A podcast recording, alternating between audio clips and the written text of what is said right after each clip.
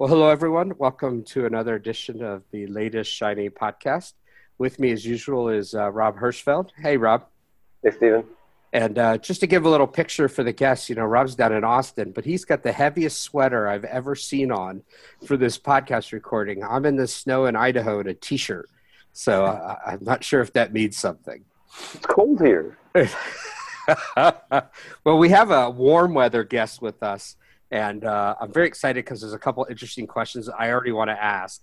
We have Justin Garrison, who is the author of Cloud Native Infrastructure, and it's cnibook.info, and we'll put more information about that. But uh, Justin, welcome to the podcast. Oh, thank you. Glad so to be here. Just yeah, go ahead. I was just saying, glad to be here. Okay. Uh, Rob and I have taught quite a few uh, different conferences. Well, great. Yeah. Thank, thanks for joining. And so, before we kick into all sorts of topics, we usually like our guests to just kind of give us a short background of uh, of yourself and where you come from, your experiences, that kind of thing. Um, yeah, I mean, I'm an engineer. Uh, I I've been heavily involved in open source communities for quite a while now, um, which is interesting looking back because it's been over a decade now that I kind of started going to being involved in open source. And uh, last couple years, really got involved in Kubernetes uh, community, and uh, with that, the uh, Cloud Native Infrastructure or Cloud Native Computing Foundation, the CNCF, and kind of looking at a lot of their projects and, and doing more and more just in those communities and, and trying out things and giving feedback and uh, through that was kind of recommended to uh, write the cloud native infrastructure book a uh, couple almost couple two years ago. Um, and then all of last year kind of worked on that book with my co-author Kris Nova. Um, we we both tackled that with uh, go, figuring out how to write a book what what it means to write a book. It was an o'reilly book which means it's you know it's, it's got to be really good and and there's a lot of things that went with that. And so we just kind of iterated on you know what we wanted in it and and how how we wanted to present that information for someone that's trying to learn and get involved in the space. And you had done a podcast with the tech village podcast in go where you spent a lot of time going through that process. I highly recommend um, people listen to that. It's a great podcast in general but I, I think you did a really nice job laying out your thought processes and why and some things like that for the book. So that's i would i would recommend that podcast as a sort of a background for, for for how this and how, how you did it and, and some of the some of Kris's information too. Uh, for that, did you, um, Stephen? Did you want him? Did you want Justin to explain the the animal yeah, on the cover? Let, let's do it. We have no we have no choice. So you know the cover has this bird and and um, I already asked Justin pre things. So you said it's an Andean condor. Yes. Uh, so originally, when we were setting out to write the book, the very first thing the editor told us was, "No, you're not allowed to pick your animal. Uh, the editors aren't allowed." And and they also said there are they're not allowed to put uh, unicorns or T Rexes on the cover. So both of those. Yeah, Kris has got to be frustrated about that. Yeah. Yeah, I, I, was I was a little bummed myself, and um, but yeah, so we were assigned this Andean condor, and, and the first thing I did was like that thing looks crazy. I don't know what that is, and, and looked it up on you know Wikipedia, and, and sure enough, it's the uh, it's the largest by mass flying bird, and and because it's a condor, it's a, a vulture, um, so it, it, feeds on the dead flesh of other animals, and and it just seemed very fitting for how we get infrastructure into a cloud environment. love, love. uh, the dead flesh idea for infrastructure has me a little trouble. but one more question on the bird that I'll, I'll let Rob go is so, is there someone at O'Reilly who actually decides the animals? I mean, that's a job to apply for, or uh, they do it as kind of a company thing. I know they have a, a internal list of animals that they've approved with artwork and that kind of stuff, and I okay. don't know if they theme the animals. And the the book colors are themed depending on what type of book it is, uh, but the animals themselves, I don't know if there's a theme. But there is an internal list that they have that they just someone selects them. I have no idea. And and one of the first things we actually Kris and I did the whole book through uh, like Git repo, so we had pull requests on it. And the very one of the first tickets we opened or PR we opened or issue was to name the bird because we're like, well, this bird needs a name, and, and we ended up calling it Andy O'Connor just because it seemed like an being an Andean condor. It's like, oh, this this works. I like so, that. Yeah. I like it. So the bird's name is Andy. Needs a tartan. uh, so so why is infrastructure the dead carcasses that you feed on? What I, I, want to pivot into cloud. What is cloud native infrastructure? why is infrastructure the carcass? Uh, to well, some of the stuff we lay out in the book is is just you know defining a lot of that kind of stuff. But but from my like thought process of of why that's a dead carcass, there's a lot of practices and things need to die in order to be cloud native. Like you can't just lift and shift does not make you cloud native. Like you, you're not going to get benefits by just converting VMs and, and doing the same processes with the same uh, checklists and all these things by doing it Amazon. That's not cloud native. That's renting server time from someone else. So, wow. And I think that's a really profound thing, right? We were saying that it, it's not enough shift and lift into VMs is that's still infrastructure one of the things you lay out in the book is a different way of thinking about what it, it managing infrastructure. Um, it was very declarative. Is that what? What word would you use to to describe uh, infrastructure as code? Is maybe overplayed. Um, how how do you describe your approach to infrastructure if if the old way should be long forgotten and turned into pet- petroleum and pumped out of the ground? Um, in in the book, I lay it out a couple different ways. Uh, I'm actually we're I'm working on not a committee, but a, a group of people redefining uh, cloud native for the CNCF right now. We're kind of going through because because their tenants were uh, container packaged, uh, orchestrated uh, through some orchestration system, and and I can't even remember the third thing. Um, but they were very specific to like you're running containers and you're doing them this way. it was written to make Kubernetes sound like the ultimate cloud native thing. Yes. Right, and, and getting and, into and that. adjusting that. Yeah. Yeah, there's even a thread. If people haven't seen it, there's this thread in the uh, CNCF archives where they they debate it, and and Justin just owned the thread. It was awesome. um, that, that was I, a good discussion. So I thought about it a lot in the book, and and that's where I, I kind of came from. Where I I struggled with this for months, you know, trying to come up with these definitions. I'm like, this is on Dead Tree Edition books. Like, I can't go change this thing anymore. So I need to think about it, you know, really well. And I came away with a lot of different thoughts about, you know, making it. Uh, more observable, uh, more reliable. There's all these attributes that your infrastructure should have. Um, but one of the things that kind of uh, Kris and I kind of came together on with the progression through the book is uh, really the cloud native infrastructure piece of it is running your infrastructure as a bunch of applications, not as a separate thing from your applications, where you have cloud native apps.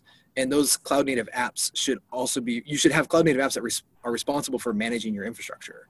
And, and specifically through the reconciler pattern that is super popular in Kubernetes, where it's, you know, look at current state, look at desired state, and, and merge those two things together and it's a pattern we see a lot in things like terraform and even config management does it locally on a system. Um, that's how they kind of get to the state. You declare a state and they, they kind of make it happen. But one of the, the differences being uh, all those cases are you know infrastructure as code where you have a static repository of text. And in this case um, Kris really sold me on the idea of infrastructure as software, where the software is constantly doing that loop for you and, and it merges that state and it actually keeps its own state store of, of what infrastructure looks like right now as a snapshot. So, all right. So I want to, this is going to drive me a little bit to ask you about immutability and immutable code, because one of the challenges that you're describing with this state reconciler which works pretty well for Kubernetes because Kubernetes will destroy containers that aren't operating and then reset them. Doesn't necessarily apply as well for infrastructure if you're trying to assume idempotency within the configuration. Because idempotency is super hard, if that make if that makes sense, right? So the idea that um, I have a state and I can keep reapplying a configuration to keep it in that state. Uh, the old chef and puppet models ends up being really, really hard to get right. There's drift, there's all sorts of changes. How do you match between that sort of try and try and try and try again for, for reconciling versus I know where I'm starting from, I can get to a known point, the, immuta- the immutability of infrastructure? Uh, well, some of that also comes from the fact that uh, you need to not in a cloud native infrastructure it needs to be more dynamic and you need to not need declare need to declare everything because we have auto scaling groups and we have you know dynamic named things. And so like the old adage of, of we're declaring everything in code and we literally every character we type is what ends up in infrastructure in the running infrastructure. Whereas in cases like uh, Mesos and Kubernetes, it's dynamically naming these pods, and it gives you an endpoint and a load balancer. But then behind that, there could be one, two, a hundred, and and you didn't create those hundred yourself. Like some other system did that for you. The software actually took over and ran that piece for you. And so there's a level of abstraction that you need to declare, but then everything else, the actual implementation of I need this endpoint available and I need, you know, something behind it, uh, kind of gets abstracted away from the code that you wrote to say, now go run this thing. So for somebody who's used to like an Ansible inventory file and a playbook, right? This seems this is really sort of different. It's not a configuration that you're describing and then a system goes and builds the configuration. It's what you're describing as a much more interactive loop. Because Kubernetes is not at all like Ansible. It's not just creating a, a you know pushing a template out there with a run and then it's done and it just everything just sort of sits until you push buttons again you're describing the infrastructure as code idea sorry the infrastructure software idea um, now that's an important distinction so it's running software it's maintaining it's actively maintaining its state it's that autonomic system word i haven't heard in a while but is that a, is that where you're going it's much more of an interactive loop where you're reasserting the state's supposed to look like this? It's an interactive loop, and it's a uh, to some degree an uncontro- uncontrolled by the user. It's abstracted away from the user. Like if I write, uh, I don't know, a, a, a, application on my own system, uh, and I want it to run ten threads. Somewhere in there, you know, the kernel is going to schedule where those threads, you know, where they end up, what CPU cores, what order they go in. And, and that's, we're doing the same thing, but we're doing it in the infrastructure side where we say, hey, I want an endpoint and, and I want you to make sure that there's enough of them there so that I don't overload the system or, or overload the application. And, and we declare it at a much higher level instead of saying, make 10 of these and put them on these five boxes or something. So, I mean, uh, that makes sense to me in a container-derived system where it's where you have an abstraction and you have a, a pretty sophisticated platform that we've built under it. Can you click that down a level and and try and create something similar, even a layer below it, where there's a much more active, you know, sort of goal-seeking system behind the infrastructure? Do you do you see it as going lower? Well, I, I definitely call it in the book that I mean, uh, containers are not necessarily you know you don't have to have containers to be cloud native look at what netflix has been doing for a long time now i mean all their all of netflix's early infrastructure was immutable vms and they ran all of their you know vm images in auto scaling groups and and again they trusted that the group itself would scale dynamically as needed and that auto scaling group was essentially the software handling uh, what the infrastructure looked like. They said, I want this image, and you just need to make sure that there's enough CPU available. And, and auto scaling Group did that for them. So what's an, an immutable VM would look like what? Can you just, can you break that down a little bit? The, yeah, I mean, there's always uh, little things about immutable, you know, because there's a log file or, or there's, you know, there, there's some sort of state, but it, was essentially a, a shippable image, a, a shippable binary that they could put out somewhere and it would run and do the thing that they expected. Yes, during that process of running, like, you know, PID 17 might be different on one system versus another of because of how it starts up. So there are going to be differences between those images, but the actual binary that you ship or package that you ship is the same thing, and then you just replicate that thing over and over again. Right, and so, but that implies a, a certain CI/CD pipeline that produces the images. It it it says that when I need to make a change to my infrastructure, I'm producing a new I- um, image and I'm rolling that image out. I'm not trying to patch the images that I have, right? Those are, when, when I hear somebody say immutable VM or immutable infrastructure in general, those are the patterns that we're talking about. It's a, it's a, it's a tightly coupled unit and that unit is replaced as a whole unit. You're not you know, rolling out uh, a new, you know, git pull compile on the machine itself and rolling it. You're actually adding new machines, taking out old ones. Is that that your understanding? Yeah, absolutely. And and okay. that was uh, a lot of these cloud native practices uh, some people were like, "Oh, well, I, I, had DevOps. I don't need DevOps anymore because I have Cloud Native, right?" And I'm like, "No, no, no. they go together. Like, if you do not have the DevOps practices of having these pipelines and and immutable, you know, at least some path to promote your your code and what you're shipping, then then don't even try, you know, just jumping into Cloud Native because you're gonna have to build some of that stuff first. So, I mean, the way I'm hearing it, the infrastructure as software concept and the immutability concept are very tightly connected because you're really saying, I'm going to give you an art- artifact, then I'm going to count on an infrastructure, uh, I'm going to count on a platform that abstracts my infrastructure to just run that that that artifact in a consistent way. And and because it's immutable, I don't really care after I've handed off that artifact managing it. My management action is here's a new artifact, put it, you know, you know, let the black box run the artifact. Is that a is that a fair statement? Yeah, I don't think you have. You don't necessarily have um, all the pieces in place by just having an artifact because I could I can create an artifact and, and do all the wrong things with it and manually go. of course. but yeah, the, the two hand in you know do go hand in hand. Where I can't you know I don't want uh, an imperative thing that I ship that says run these steps.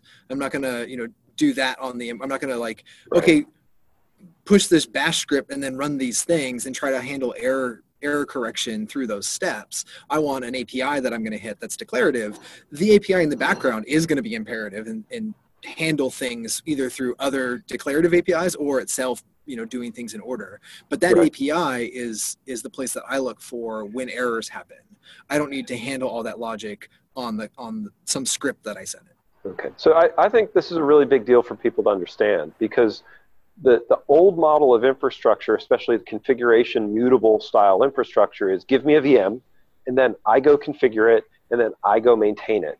And what we're seeing, especially at scale, that is a very broken model. Um, not very, it's it's it's much more complex than you would think to go back to that VM and try and sustain it and maintain it. And so you're saying, look, none of that I, I don't want to I don't want to deal with any any part of that system's life cycle if I don't have to, right? SSHing into a box to troubleshoot it um, is sort of breaking the pattern. It's it, you're ruining your abstraction. Is that a fair? And those practices are completely fine and acceptable if you don't need the scale and the speed and the agility that things like cloud native infrastructure would bring you because not everyone needs that and if i have five servers and 20 people to manage them guess what? Like i don't need these practices. Like i could just say hey you manage you know like we, yeah. we can divvy this up. But if you do get to the point like hey people don't scale indefinitely and people make mistakes and there are all these things that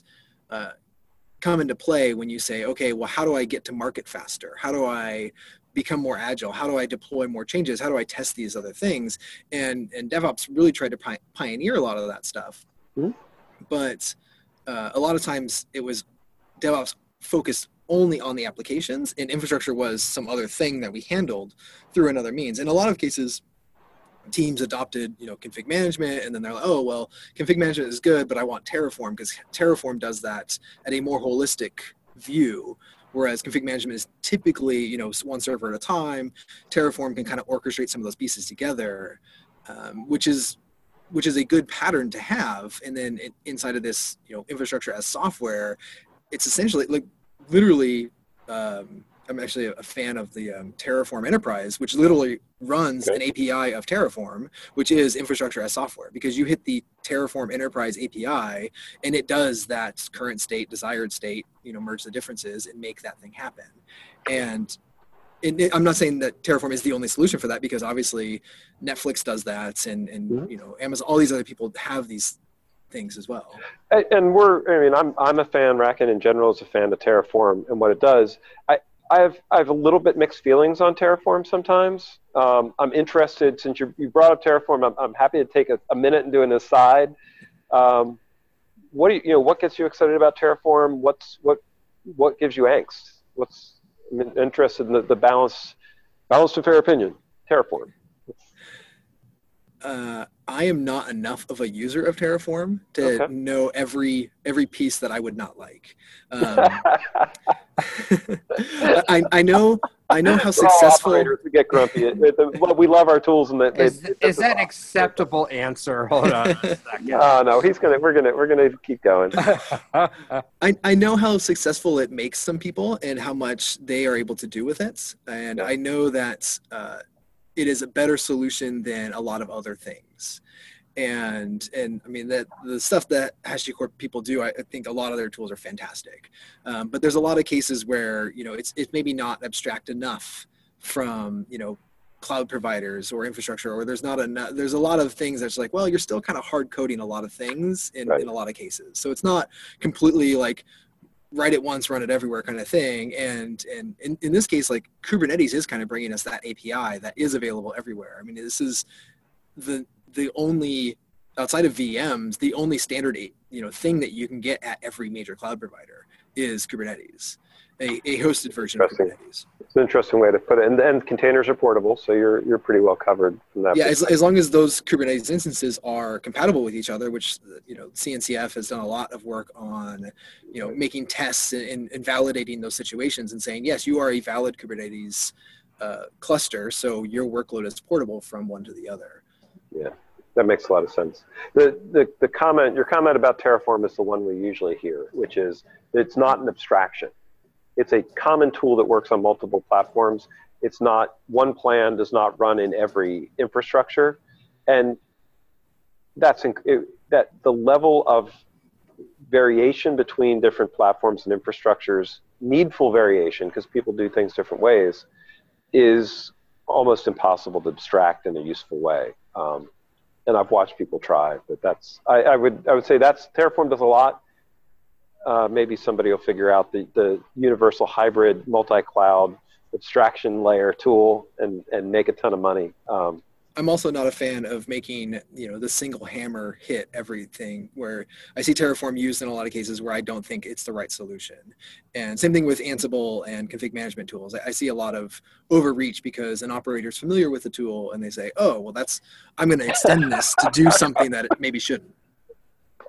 That's so. Do you, do you think Kubernetes is going to be able to to sort of stay straight and narrow on this is what we do, that we do it really well, or is there going to be a a Kubernetes expansion to do all other things too?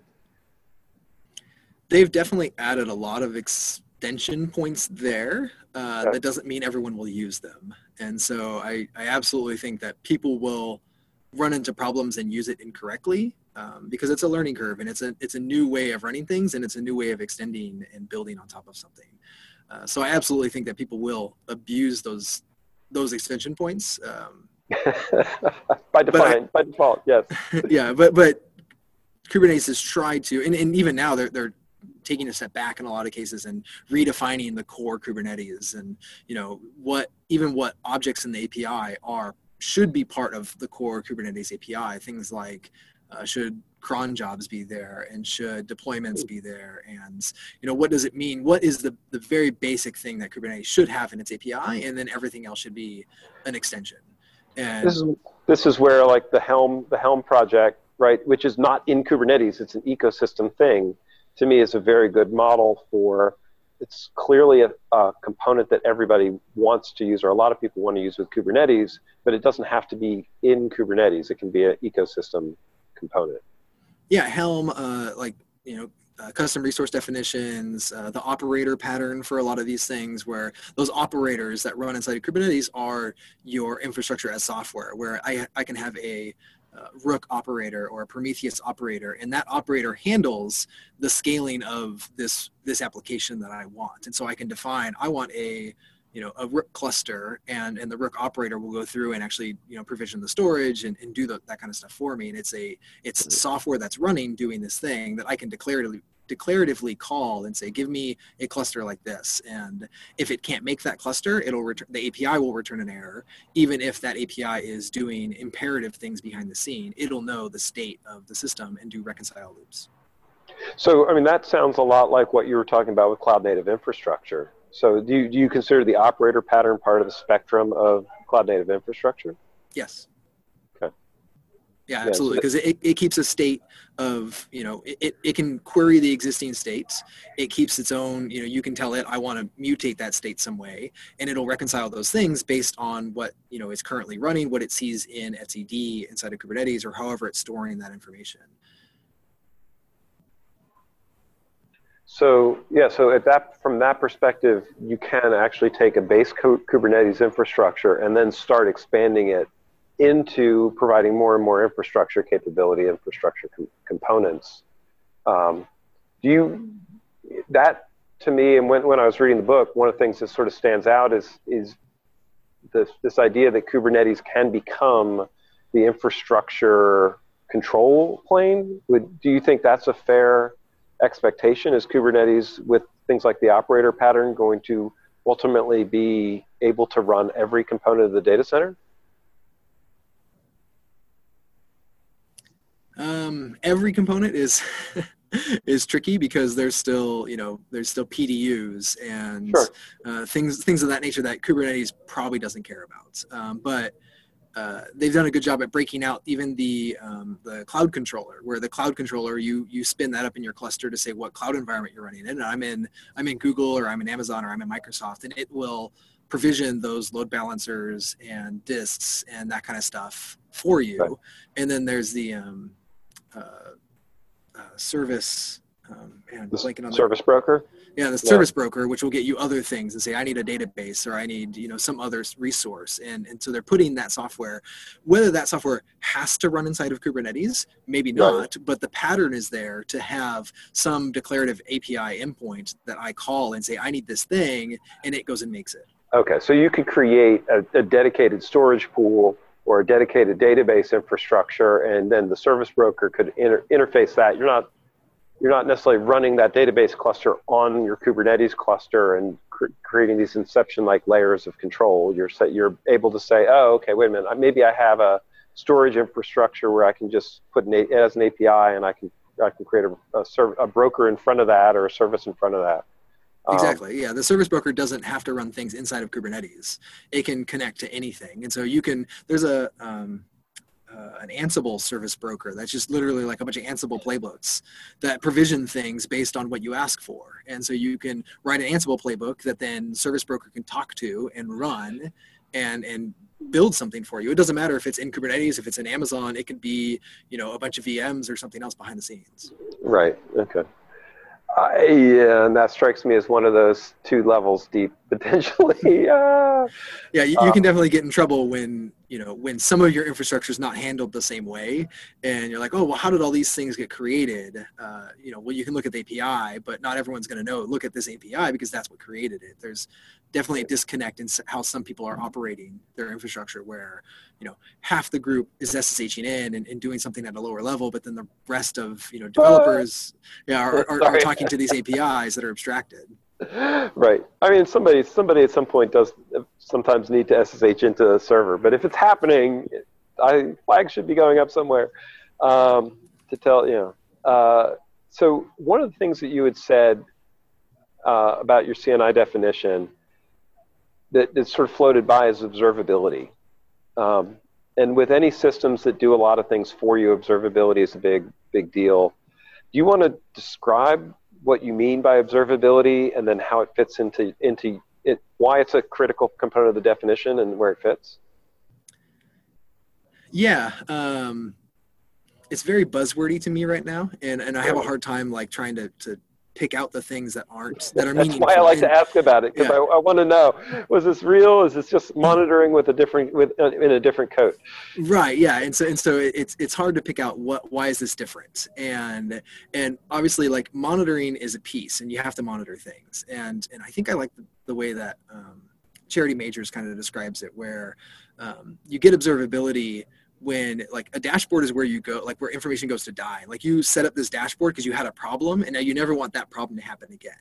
But observ- observability is when you can actually like instead of just a dashboard like you can kind of interrogate the system where you go somewhere to start asking questions and then you can answer those questions at a higher level through log collection and distributed tracing and metrics and all these things get pulled together where you can then say oh hey you know which systems are new in the last 12 hours and which of those systems might be showing this error in the logs? And and you can kind of you can really dig into the the entire infrastructure and then ob- observe what's going on. And it's not just a this dashboard a- a- answers this question so go find a different dashboard that answers a different question. You need to have a starting point to introspect all of your systems and what's actually going on. Oh, that's a high bar. Yes and and i don't know you know there's that's one of the things that I think is, is very much missing inside of like CNCF. There's no tool that does that that's open. Um, I know that Facebook has uh, Scuba and and the stuff that Charity is obviously building around that um, for at Honeycomb. Uh, right. Uh, it's it's really about making that um, debugging and, and observability kind of not only somewhere you can go to start asking questions, but I actually like the model of making that more of a social thing where you can view what someone else was searching when they were trying to debug something. And so it's like if I had access to all of your bash history, it would help me a lot if I was running into the same problem. And, and so it's a similar thing where it says like, oh, well, I need to, you know, I'm having a database error. Well, let me go look at what the DB admin searched for last time. And, and it makes it a social thing and it makes it, you know, more discoverable of where I might even want to start and what questions to ask. And try social's not the word I would have used. I, I, I appreciate the analogy, I would have I would have said team or right knowledge shared or something like that. But social, I I, I understand the, the context. it's it strikes me as really important also because you it, in the infrastructure software definitions you're giving, there's a lot of behavior that is is automatic, and so if something's happening, connecting the dots, right? We talk about this with containers containers are so short-lived. By the time an error, you're troubleshooting an error, the container's gone that caused the error. Um, and so it puts a whole different level of challenge in there to recreate problems, understand what's going on, collect data. Um, I'm surprised that you don't, Prometheus is not a sufficient component for that. Well, Prometheus but, is metrics, but it's, it's not necessarily, you know, I can't see log data out of it.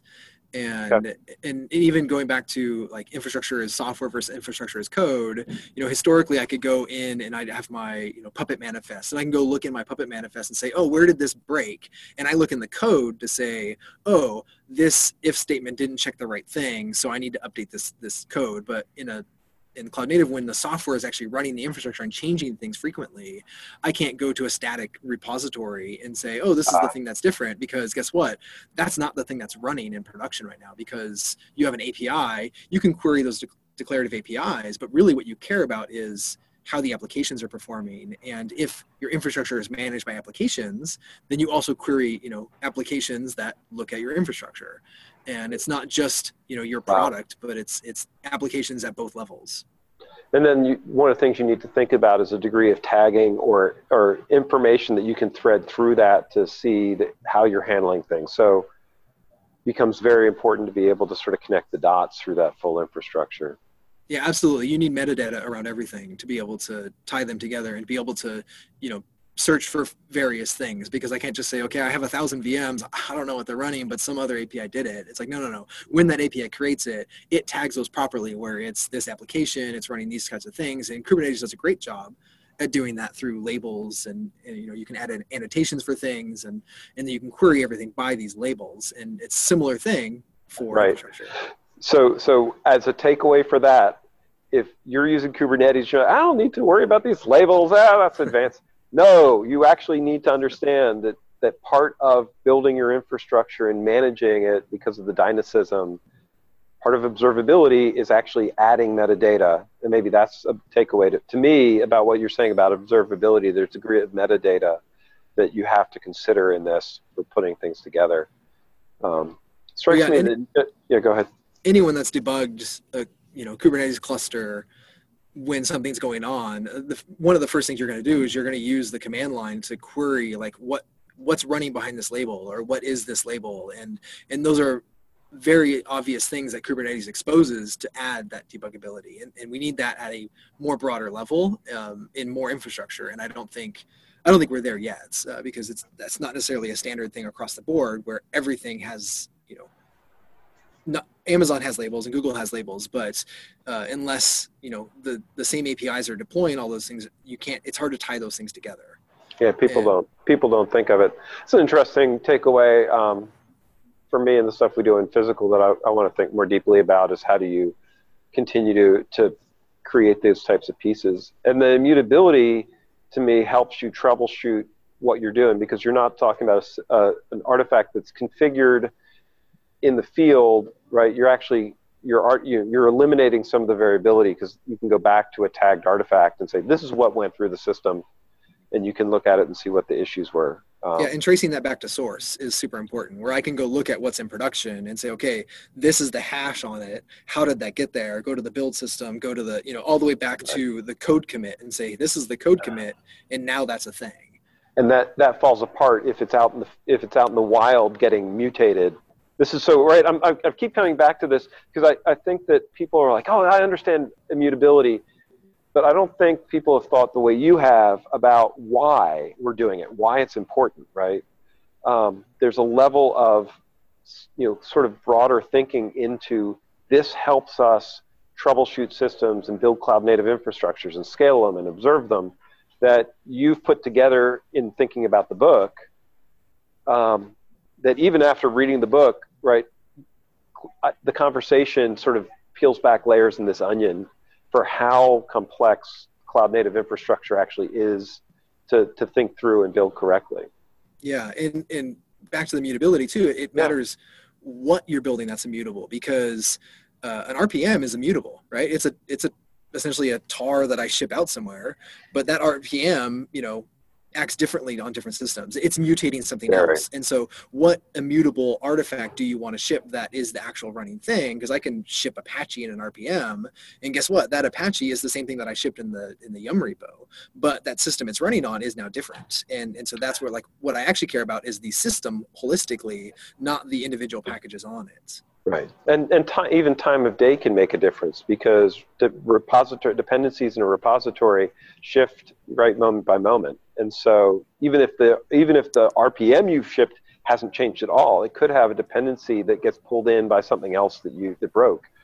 Um, and I, I have seen multiple uh, times that people try to just control the world and say, well, we're just going to control all of our dependencies and right. not let anything change from us. And I think that's the wrong approach to do it, where you actually need to be more flexible and just ship a bigger product you know at once instead of saying well i ship this product that depends on these you know five right. rpms it says no no no bundle all those together and now ship that one thing you have identified one of those false efficiencies that people try to achieve which is I don't want to sh- I don't want to send as many bytes over the wire, so I'm just going to send the code patch that I need to send, and then chaos ensues because of all you know an unexpected dependency in your graph.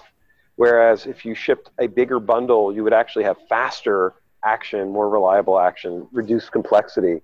Um, and I've been guilty of that in the past, right? You, you get these false efficiencies of optimizing, you know, amount I downloaded when today hardly either it doesn't matter don't that don't optimize that optimize you know optimize out complexity i think it's yeah, one of my big it, uh, something you just briefly mentioned that i i learned yeah. during writing the book where i realized that uh, chaos engineering. And specifically uh, netflix's simian army with chaos monkeys that literally is infrastructure as software because it's a software application that's running that's causing these you know breakage and and doing these things where it's not a a one-time configuration oh let's just change that that little bit. It's it's constantly going through all of the systems and killing things or or destroying things. And it's it is a pattern of infrastructure as software it just so happens that that piece of software is destroying your infrastructure so, so in the Simian army, is there a degree of observability so that if something's breaking, you know that it was broken by the Simian army and not an actual, like an actual bug or defect or a system outage, right? Because that observability would help you trace back the causes and. They have a lot of controls around that. They actually have a whole new framework for what, how they do chaos engineering inside of Netflix. I'm trying to remember the name of it, but it's uh, it's you know based on same primitives that they have, but much better controls around uh, when things can happen and how you kind of like opt out certain pieces or how you view what it's doing at any time because it will automatically kind of uh, uh peel things back in case, if it's going too aggressive where it says okay we're only ever going to do like 5% of traffic and we're only going to do it on these times and and it'll automatically do some of that stuff and say hey guess what? I already detected that i did the the chaos monkey itself will detect if it broke something. So it's okay. constantly running tests against the infrastructure and saying i'm changing this. Let me run all these tests and see if anything's broken and and you know it can it can scale up or down from there and say okay nothing's broken yet. I'm going to keep going. Let me run these tests. And then as soon as it does detect oh i broke something the, the software itself will scale back and put it back to how it was. And then mm. essentially send a report and say hey guess what? When i you know 10 of these instances died this is the latency that i got which was over our threshold for uh, you know, for, this API or something. And, and that's, it's a, a pattern of uh, continual testing of your infrastructure, of your running, running infrastructure. It's not, you know, unit tests. It's, it's not just testing the code, but it's actually testing the running infrastructure. So what you're describing to me sounds a lot like what Google described in the SRE book. Um, do you, do you see, and, and I, we, this is a, this would be a whole other hour topic and, and, and I know Stephen's giving me the stink eye because we need to wind it up. But uh, you know, can you offer an insight on on is this SRE? Does SRE do you care about the, the term SRE, site reliability engineering? Uh, yeah, I mean, it, I think it's a, a really good um, practice and a set of whole like uh, thing around how you manage, uh, how you get to be uh, highly efficient. And and I kind of broke it down in my head where um, DevOps was a lot about uh, making empathy between two teams that were kind of at odds with each other. Whereas, you know, operations and, and developers, they were trying to do different things, and we're going to build empathy by making them do the same thing together. Where operate, you know, operations does development, and development carries pagers, and we kind of build empathy that way. Whereas SRE is is, in my opinion, more about uh, getting rid of the opposition and just making everyone a developer. You say, okay, we now manage all of our infrastructure as developers and guess what? Now you all speak the same language. You all are trying to do the things same things. You're trying to make changes frequently but you're trying to do it with this stability in mind. And sre is really about the practice of building empathy between the teams by getting rid of team differences. I really like that way to think about it. But is that real justin? I mean i get what it's supposed to be. Um, maybe it's it's the wrong question to ask but is it real? I mean, are, are, are they doing it? I, I, I take a weird approach because I'm a long time old developer. I don't write anymore, but trying to think about developers doing operation stuff flips me out. When would just the last place in the world you want to put me is next to real production hardware. there there's definitely a level of controls that need to be built into the system to allow you know this this you know developers to just kind of do what they want uh, so there's controls and there's systems around it but again back to what rob was saying earlier like having a, a pipeline to actually deploy code changes and having a pipeline to deploy to deploy infrastructure changes you know builds in some of those controls and and helping to make the systems more reliable and but every time i talk to someone that you know worked at Google or is an SRE or something along, those lines, they are developers first, and they just happen to manage different applications from you know that are that aren't user facing necessarily. They are their their users are internal developers deploying applications, so they're just one level below, but they're still absolutely developers. They are not operations, you know, maintaining stability, doing all these things. They're they're tackling a, a different set of applications, and, but doing it the same way and their developers own, and I think this is good practice in general, own the you know oh, still own their applications in production to an extent, right? Since you're doing CI/CD, your check-in at, at 9 a.m. is going to be in production by lunch, and you'd better be ready for that to have caused a problem, and you're responsible for that that action, right? I mean, developers are operators in that sense also. Yeah, and even I mean, looking at SREs, like how Google hires an SRE, the SRE literally comes out of the developer headcount for the application. And so, if if a team wants an SRE, they give up one of their developers, whether it was you know a position they had or an opening or something like that, but they lose headcount to have someone man, maintain the system as an SRE. Oh, that's really they, they, shift they shift headcount. I'm gonna yeah. I'm gonna argue on the lose shift headcount. Shift headcount. Well, Robin, Robin, Justin, I do have to stop because that's I think that's pretty much my big job here. Is, uh, is stop. This There's is romance. No. A great a great conversation. Uh, Justin, again, we'll promote uh, your cloud native book for O'Reilly and any other way uh, people can find you, maybe a blog, uh, social media, something like that. Uh, yeah, I mean, I'm, I'm pretty active on Twitter. I go as uh, rothgar on Twitter. Um, I have a blog if you go to justingarrison.com. Um, I'll be giving a, a, talk at the Southern California Linux Expo next month. It's actually a couple weeks away um, on cloud native infrastructure. So I'll be there. Uh, I'm occasionally at some, you know, other conferences and stuff, but usually I'm, I'm just on Twitter. I'm in a lot of the uh, CNCF and Kubernetes uh, Slack channels, so you kind of find me there as well. Okay, well, great. Well, thanks to both of you for another great podcast. And uh, Justin, I, I think certainly we'll have to bring you again soon because I think we covered about a fifth of the questions. we didn't even talk bare metal, Edge, yep. of our normal favorites. Oh, we didn't even talk Edge. I mean, this not very many podcasts can get by without having to find Edge. I, I didn't warn you. Well, thanks again, guys. I appreciate it. We'll talk again soon. Thank Thanks. you.